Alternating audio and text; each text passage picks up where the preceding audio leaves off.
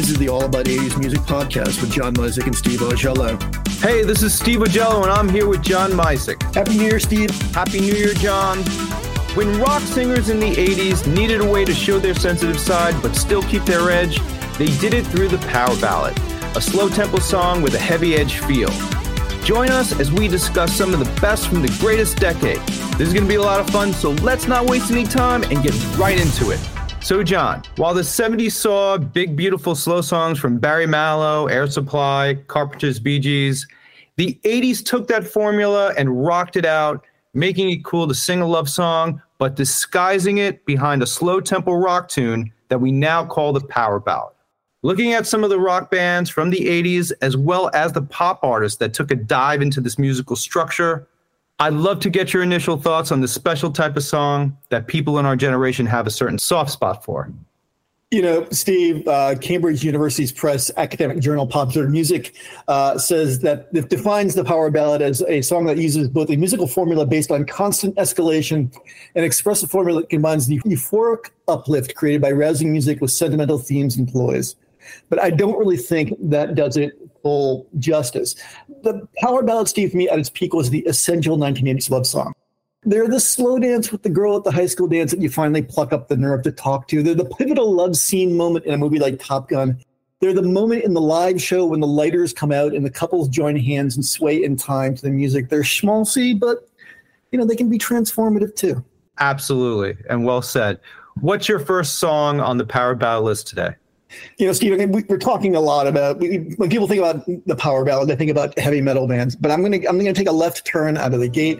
My first pick is "Through the Barricades" by English new wave poppers, uh, Spandau Ballet. You know, best known on these shores for True, uh, for Gold. They kind of thought of as an easy listening band. But Steve, in 1986. Uh, burnished by a couple of years of touring on the road behind the Parade album, uh, Spandau, in the words of the lead songwriter Gary Kemp, had become a fully fledged rock outfit. And they made a record in Through the Barricades that reflected that heavier guitars, heavier drums, uh, really dramatic vocals from uh, lead singer Tony Hadley. And Through the Barricades, you know, Kemp and, and the rest of Spandau regard this as as their finest moment on vinyl. Opens softly with uh, with a finger picked acoustic guitar line, you know, a couple of verses, a couple of choruses, and then kablam! John Keeble comes in on drums, Kemp comes in on um, electric guitar, and the song really takes off. There's a lovely soprano sax line by sax player Steve Norman, and this was a, a deeply personal song for the band uh, written about their roadie, uh, a guy from Belfast named Thomas Kidso Reilly. They'd hired him to sell merch during the 83 tour and uh, enjoyed his upbeat personality. Um, he was unfortunately shot to death in Northern Ireland. Um, in an encounter with um, with English forces, uh, the, he later became the first British soldier convicted of murder while serving in Northern Ireland.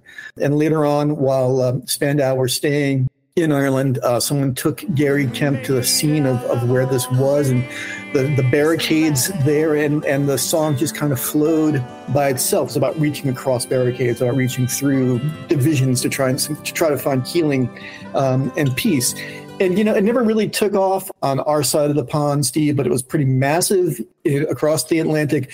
Uh, number two in Spain, number three in the Netherlands, number four in Ireland, number six in the UK singles chart. And when you ask people in Europe what they think of, and they think of Spandau, sure they think of True, but they also think of Through the Barricades. Nice. I had no idea that it was it was a top ten charting hit in Europe. That's pretty awesome. But you know, I, I had to go back and re-listen to this song just to convince myself that it was truly a power ballad. And the reason, of course, is because when you think of Spandau, the words power ballad really don't immediately come to mind, but this song definitely fits. It was released in 86, so it was right in that sweet time spot. I loved the video that showed Tony Hadley in his short debonair haircut. And uh, it was nice to see that the band was dressed in all black, which was a total change for them. So kudos to Spandau for throwing us a curveball on this one and a really solid single as well. Absolutely. Steve, your number one pick. I'm starting off with Journey's Open Arms. And the reason I'm doing this was because the song was recorded in 1981 and released in January of 1982. And for me, it signifies the first ever power ballad. It also, I feel, provided the structure for all the power ballads of the 80s that followed it.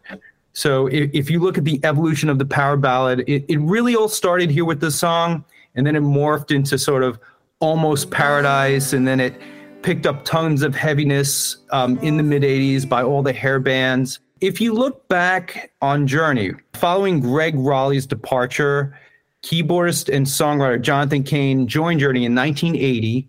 And that's where the group transitioned from being sort of this jam band to a classic rock sounding band and then turning into the pop rock band that they're known for and they're famous for and that we all love Journey for now. Um, it was Jonathan Cain who introduced Open Arms and the song Faithfully into the band's repertoire. Um, and that really changed the future of Journey and the future of rock music going forward. The song Open Arms was perfect because it featured a beautiful song that Jonathan Cain played piano on, but it also had the incredible talent of Neal Schon doing his thing on guitar. That combination, along with Steve Smith on the drums, really set the stage for all of these ballads going forward. It was copied in my opinion from all the bands that that came after them through the decade. And and it was that recipe that showed the rock guys and girls how to write a meaningful song while still showing your sensitive side and, and still keeping your edge. So it, it's this song that holds for me really the recipe for all the power ballads that followed and i think it's important to note and you touched on this in your opening that when people from our generation think of their prom song in most cases it's the power ballad from the 80s. Yeah. Uh, you know, Steve, ironically enough, this was a song that almost didn't make it onto Escape, the album where wow. it appeared. Cain began writing the song while he was still a member of the Babys, which famously featured John Waite on lead vocals. Waite turned it down because, quote, he thought it was sentimental rubbish. Cain eventually finished writing the song with Steve Perry. They changed the key from A to D and tweaked the melody slightly. Neal Schon reportedly disliked the song because, quote, it was so far removed from anything Journey had ever attempted to record before. Um, Steve Smith recalled that Schon thought it sounded, quote, like Mary Poppins, and the other members didn't like it because they were against performing power ballads. But Steve, they included it. It was a decision that ended up paying them dividends because Journey kind of cornered the market on uh, on power ballads from there on out uh, showcasing Steve Perry's multi-octave range really became, you know, their kind of their uh, bread and butter. But it was one of those th- moments where if history had zigged instead of zagged, you know, who knew what, right. who knew what would have happened. That's right. Kudos to Jonathan Cain for launching this whole different subgenre of rock music. And we will, I will note before before we leave this, uh, it has been covered on multiple occasions by no less than Mariah Carey, Dolly Parton, Celine Dion, uh, wow. Barry Manilow, and uh, Steve, if you want to audition on The Voice or American Idol or X Factor, you're probably going to be trotting out Open Arms. It's been a mainstay on there as well. All right, John, who do you got? I'm Steve. I'm, I'm going to zip across the border to the north to Canada for What Does It Take by Canadian big rockers Honeymoon Suite from their second album, The Big Prize, produced by Bruce Fairbairn. Uh, if American listeners know this song, it's because it was the coda to a film called One Crazy Summer, uh, starring John Cusack, Bobcat Goldthwait, uh, the guy who played Booger, whose name escapes me um, at, at the moment. Um, it's one of those uh, savage Steve Holland movies that were such a staple in the 1980s, Better Off Dead being the other one. You know, Steve, this is, again, one of those uh, power ballad that's, that's got it all. It's got the emotive lyric, it's got the overwrought vocals, it's got the keyboard solo, followed by the guitar solo, followed by the bridge, and then my personal favorite, the gear shift key change in the final chorus where they take the song up a full step, just building on on the emotion and building on the drama. It's got a keyboard hook for days. Honeymoon Suite never really made a big big dent uh, in the American charts. Was there, you know, it, but it kind of quickly came and went in the summer of 1986. Uh, but I've always had a soft spot for this one. I'm really happy that we have an opportunity to talk about Honeymoon Suite. They were a band that so many of us have nice things to say about. And, and to me, they were similar to that band Giuffria, if you remember Giuffria from the mid 80s, in the way that they both came out with with a couple of great singles and everybody liked them but then you really didn't hear too much after that. This song has such a memorable melody that really sticks with you. Like you said such great keyboard sounds. And this song to me sums up what having a girlfriend in the 80s was really all about. The perfect recipe of so many ingredients working in the song. And I quickly want to mention to all the kids out there, all the young kids, that if you watch this video, each member of the band actually features a different popular hairstyle of the time. Right? It's definitely a good representation of 80s hair. If you look at each one of the members of the band, it's like a perfect snapshot of 1986 hair. And I'm not saying that to diminish the song in any way. I'm just throwing that in as a side note. Really, the, the hair the hair is pretty glorious. The lead singer has got this foofy kind of poodle mullet thing. The guitarist has got the classic uh, shredded wheat curly hair mullet past the shoulders. Uh, you got the you got the bass player in the black sleeveless cut off T-shirt. The keyboard player with the with keyboard the ponytail player. back behind. Yes, that, that's right. Perfect, like 1986 dude right there on the keyboards. It was it was it was peak mid 80s uh, in that band. I will I will say that. All right, so Musick, I'm going with "Is This Love" by Whitesnake from 1987. And so for me, this is definitely one of the best power ballads ever written, my personal favorite. What I always found interesting about this song was that it, it was one of the power ballads that really illustrated that the drums could be played at full force during a slow, beautiful song. What I really want to focus on is the huge gorilla on this track, which of course is the guitar solo. One of the very best guitar solos of all time like I tell my son, um, who's just learning how to play guitar now, it takes somebody really extremely skilled to play a guitar solo of this level, both in feel and in tone, and, and also in the execution. Played by John Sykes with his signature guitar tone. This solo couldn't have been played by anyone else other than John Sykes.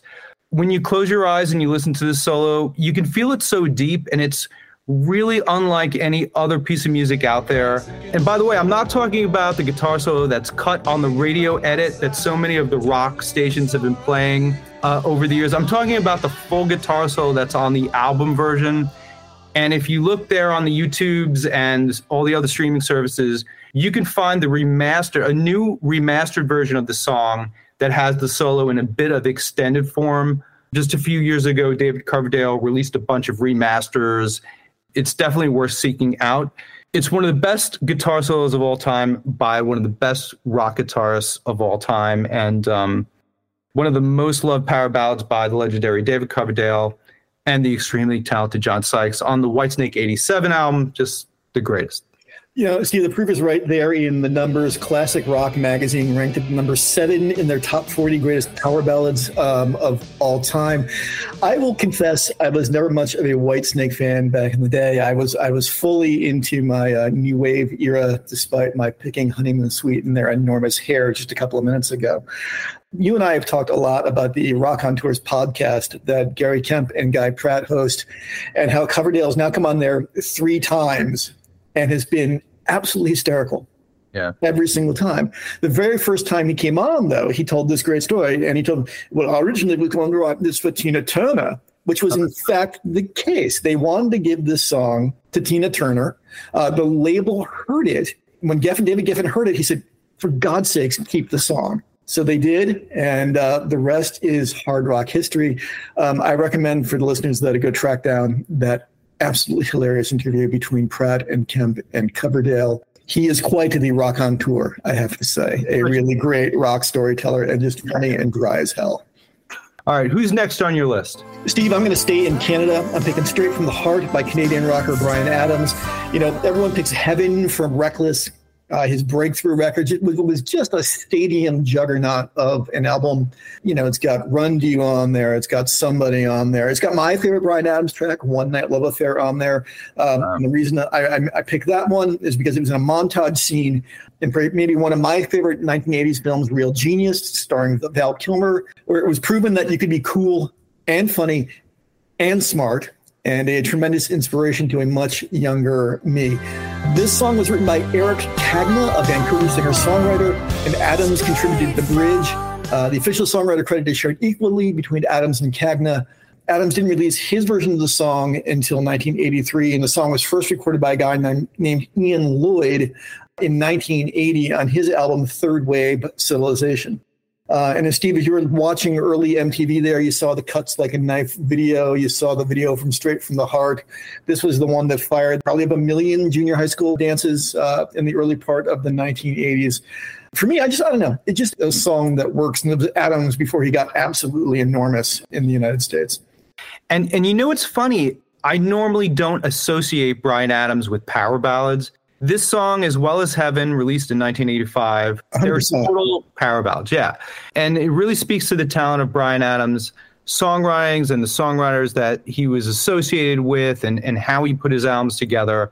He had so many hits throughout the greatest decade. And if you remember that epic ballad, Everything I Do, I Do for You, which was a big hit in 91 that went to like number one in 19 countries. I mean, he just and you could you could not escape it that summer from that Robin Hood movie with Kevin Costner. It was just absolutely bloody everywhere. I, I think it sold 15 million copies worldwide too. He was just a um, a powerful force on radio in the 80s, and it was just great to include Bryan in this lineup. Those two songs really fit the subgenre of power ballads so well, and I'm glad we had a chance to talk about them we would be remiss if we didn't mention uh, the secret weapon in Adams' arsenal. His uh, producer and co-writer, a guy named Jim Vallance, who was kind of the Bernie Taupin to Bryan Adams's Elton John. He was the studio wizard. He was he was heard but never seen. Uh, really contributed a lot to Adams' body of work down the years.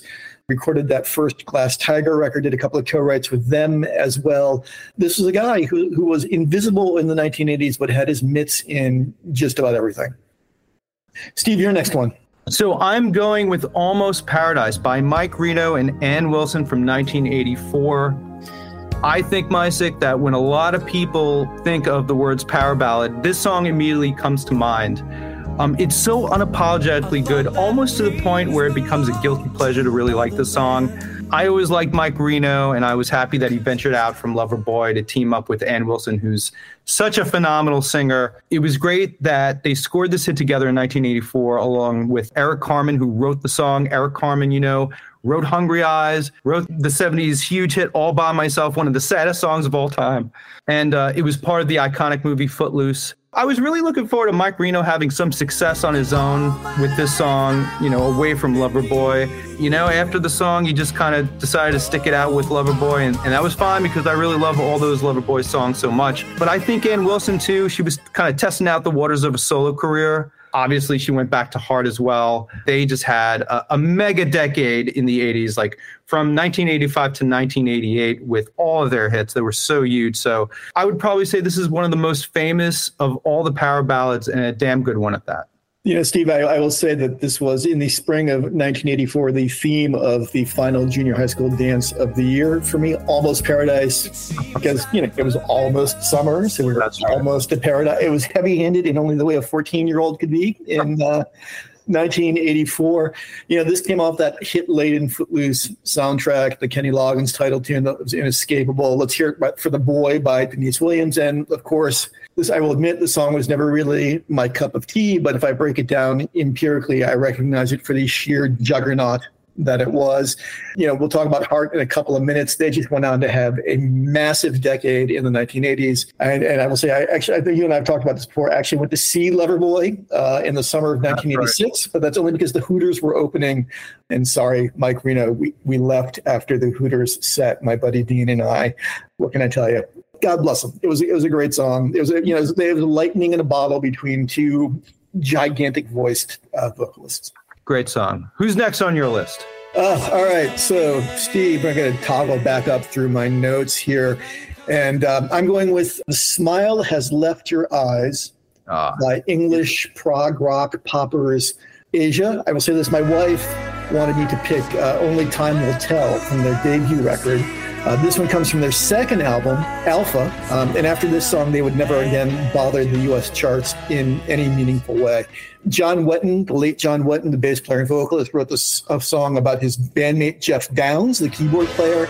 In a magazine interview, Wetton said, quote, he was going through a complete emotional turmoil over a girl about a year and a half ago. Uh, identified so strongly that I went home, went home and wrote the song in five minutes, sat down at the piano, and boom, there it was. Uh, the video for this one is pretty iconic. It's the band scoring a uh, French TV show about a relationship breaking down. And this song's got a couplet that I've been carrying around, Steve. I swear to God, for the last 40 years that I can call up in my mind for, for um, in, in almost seconds. And I become a Rolling Stone. I don't know where to go or what to call my own. It's, it's, it's that yearning. It's that it's that broken heart thing. Um, you've got some sublime keyboard work from Downes. You have powerful drumming from Carl Palmer. Uh, the guitar work from Steve Howe, and of course Wetton's uh, wonderful and emotive voice. It's got kind of everything in in one package. Anything Asia is always welcome here on this podcast. I'm sure you would agree. And I was so happy when their first album came out. I, I loved their videos on MTV. I love that they got so much radio play in the early 80s. And I love that they were really the first super group of the 80s, if you think about it. That's right. You had Asia, you had GTR, HSAS, The Firm, Mike and the Mechanics, the Traveling Wilburys, right? I'm sure I'm leaving a bunch out. But what a great time for music. And so many of us are so lucky to have enjoyed the musical experience in real time. This album, Alpha, boasted Don't Cry, which, which to me is an equally strong song as the two hits, Heat of the Moment and Only Time Will Tell from the first album. But The Smile Has Left Your Eyes, I think, is the closest thing to a power ballad of all their songs. But to me, it's not. It's not even really a power ballad. It's more of like an epic, dramatic power ballad anthem, if you will. Um, just fantastically big and wonderful. Anytime a gong makes its way onto a song, just it's huge, right? This song is just another reason why we love Asia so much. Yeah, you know, again, they wouldn't bother the American charts after this one, but as a as a musical statement, it's a it's a pretty great bit of operatic uh, stadium pop. Um, it's unfortunate that John Wetton is no longer with us, but the rest of the guys are still doing their doing their thing. Your next one, Steve. Okay, so I'm going with Against All Odds, Phil Collins from the great year 1984. And you know, Musick, there are just those songs that when you hear them, make you involuntarily start to cry. This is one of those for me. You know, it's such a profoundly beautiful, deep song. And, and, the contribution that Phil Collins made to the greatest decade was so immense. And this song is a very good example of his diverse talent. You know, everybody talks about the drum fill to In the Air Tonight, but the drum fill on the song for me is just as equally as powerful and, and also placed in the perfect spot in the song that allows the track to just explode from there. Um, and him belting out the last few choruses towards the end on this song just really hits you so hard. And by the way, it was done without any heavy guitars. And I, guess, well, I wanted to ask you about this, how it makes the power ballad cut for you, because it's, it's not, a, it doesn't exactly hew to the formula. It, you could call it on the fringe, just like the the Asia song. But even though there aren't any heavy guitars in the song, as soon as those drums kick in and it's got like the ride, you know, it's it's got like that yeah. power ballad beat. It's it's hard. It's heavy. I listened to it again, you know, make sure that it was power ballad worthy, and it's 100% on. You know, Steve, there's a, there's a fascinating uh, story behind this one as I was going through and doing the research. Collins' approach to write this song is the title track to the film Against All Odds uh, with Jeff Bridges and Rachel Ward and James Woods, came out in 84. And uh, at the time was, the soundtrack was being completed, Collins was on tour with Genesis. Uh, the director, Taylor Hackford, flew into Chicago to see one of the band's shows. Collins watched the movie on video cassette and uh, agreed to do a song for the soundtrack. So he had this song kicking around, originally called "How Can You Just Sit There," that he wrote during the sessions for Face Value, his 1981 uh, debut solo record. It kind of fell off the table because it didn't really fit with any other tunes on the record. It didn't get included on "Hello, I Must Be Going," the follow-up solo LP. Eventually, Collins presented the demo to Taylor Hackford, and he loved it. And then Collins wrote the song to fit the film and then Arif Mardin produced it and they worked on it while Collins was on tour, coming on and off tour. The piano performances by a New York musician called Rob Mounsey. And then Arif Mardin uh, recorded keyboard bass and strings and that kind of stuff and, and pulled it all together. So this is like one of the great moments, Steve, again, where it's like this is a Phil Collins cast off in a way. And then sure. kaboom, it, you know, the, the alchemy happens and, and there it is. It was magic. And and you could hear it in the song. you could hear it in the song. And just before we leave that, I remember the video and, and Colin singing it with the water falling behind him. And it very you could tell that it was written specifically for the film, the reflect the, the lyrics reflecting scenes in the uh, in the movie. Beautiful. Uh, Steve, for my next pick, I'm going with Patience uh, by Guns N' Roses, an acoustic driven song uh, from their second album, Lies, that came out in 1988. It was released as a single in 1989, peaking at number four on the Billboard Hot 100. It's all acoustic, recorded in a single session by producer Mike Clink. And it's the, the video, if you remember it, is just the guys sitting around in a circle playing the song and Axl singing it the motivation for the track is generally accepted to be the troublesome relationship between Rose and his now ex wife, Erin Everly, although that was never explicitly stated in interviews. Everly was also the inspiration for their breakout track, uh, Sweet Child of Mine. Duff McKagan said that Axl came up with the lyric, and the rest of the song just kind of fell into place. There's just some really great acoustic, there's no bass, there's no drums. Um, it's all acoustic guitar work, but it's one of those great sort of like you know, and we were used to this big anthemic st- stadium rock, Guns N' Roses. For, so for them to turn around and come out with this like 100% acoustic song uh, was a really great artistic left turn, I thought. It's good, and I would call it a, sort of like a quiet power ballad. It, it was sort of like the polar opposite, you know, with within that subgenre of, of power ballads but yeah, great pick. I was never into Guns N' Roses too much, but I mean, this song was huge. Still gets tons of radio play today. So definitely stood the test of time out of all the different songs that we're talking about here. All right, Steve, what's uh, what's up next for you? So I'm going with Home Sweet Home by Motley Crue, uh, released in 1985. Um, I think we were all surprised and shocked when Tommy Lee played piano on that video for the first time.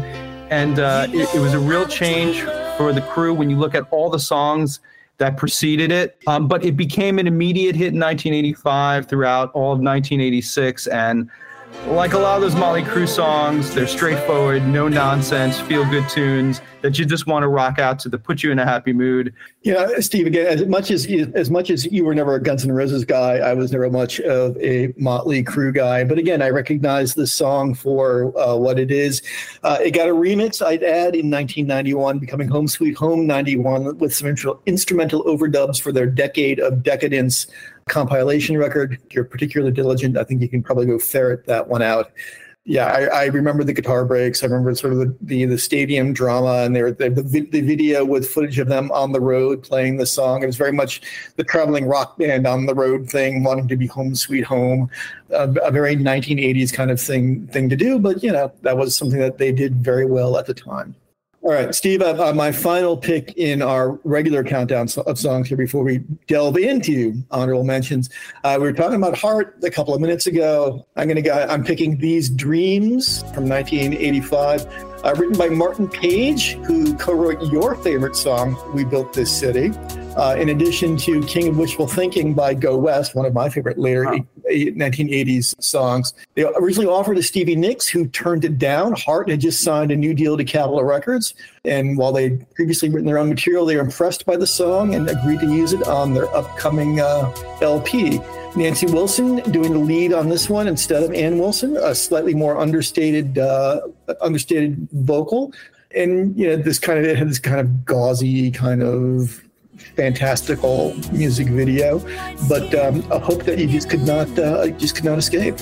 You know, it was weird for me to see Nancy sing this one. I, I, think that was when there was some sort of inner turmoil going on within the band, and the record company was sort of pushing Nancy to do some of the vocals. But I got to tell you, for me, Ann was always the better vocalist. I saw a bunch of live shows that they did in the early 2000s. Towards the end, you know, Ann would always invite a contemporary uh, great vocalist on stage to to sort of sing, you know, one of the last songs with her, and she always blew him away, no matter who she was singing with. And just a powerful, fantastic voice that's aged really well. She still sings as good as she did 10, 15, 20 years ago. But yeah, one of the great songs of the 80s, one of the big songs of the 80s. I was just fantastic. Love the, the, the, funny history point about this is that Nancy Wilson was actually suffering from a cold uh, when she recorded it. And that's how I got the, the gravelly tone. And then producer said, you know, why, why can't you sing like that on future records? Why don't you just get a catch cold again? And she just, come on, give me a break with this. A great moment. It was a number one hit on the uh, adult contemporary charts for the band um, and one of their sort of like big pop ballads. It was a fantastic decade for Heart. Absolutely. All right, Steve, we're delving into honorable mentions. What are yours? I just got a couple here. Um, Journey's "Why Can't This Night Go On Forever" from their Raised on Radios Deep album. Cut. Yeah, just uh, you know, total prom song in every way. Steve, I've got I've got two. Uh, Mechanicsburg, Pennsylvania's own favorite sons, Poison, and I Won't Forget You uh, from their first LP, Look What the Cat Dragged In, uh, peaking at number 13 on the Billboard Hot 100. Steve, everyone talks about every, every rose has its thorn as the great Poison power ballad, uh, but for my money, this track is far superior. Got a better uh, guitar solo on it, too. And my other one, because Canadians have monopolized this list, I'm going to insist on it. It's Someday by Glass Tiger, uh, a co write between the band and Jim Vallance. It has the guitar solo, it's got the emotive vocal, it's got the wandering the streets alone at night, uh, breaking up with the girl, quintessential 1986 video. Uh, got a hook for days, a great keyboard line from Sam Reid, a pop and step bass line from Wayne Parker. Um, and when you see it live, there's um, one performance out there from the band in its heyday playing this one live. Uh, really takes off as a stadium rock number as well, with Al Connelly playing uh, an extended solo on the uh, on the coda. All right, well, that's about all the time we have for this week. I'm John. Like, share, subscribe, send us your suggestions. We're always here. We're looking forward to a big 2024. And this is Steve saying, until next time, keep it cool, keep it awesome, and keep it totally rad.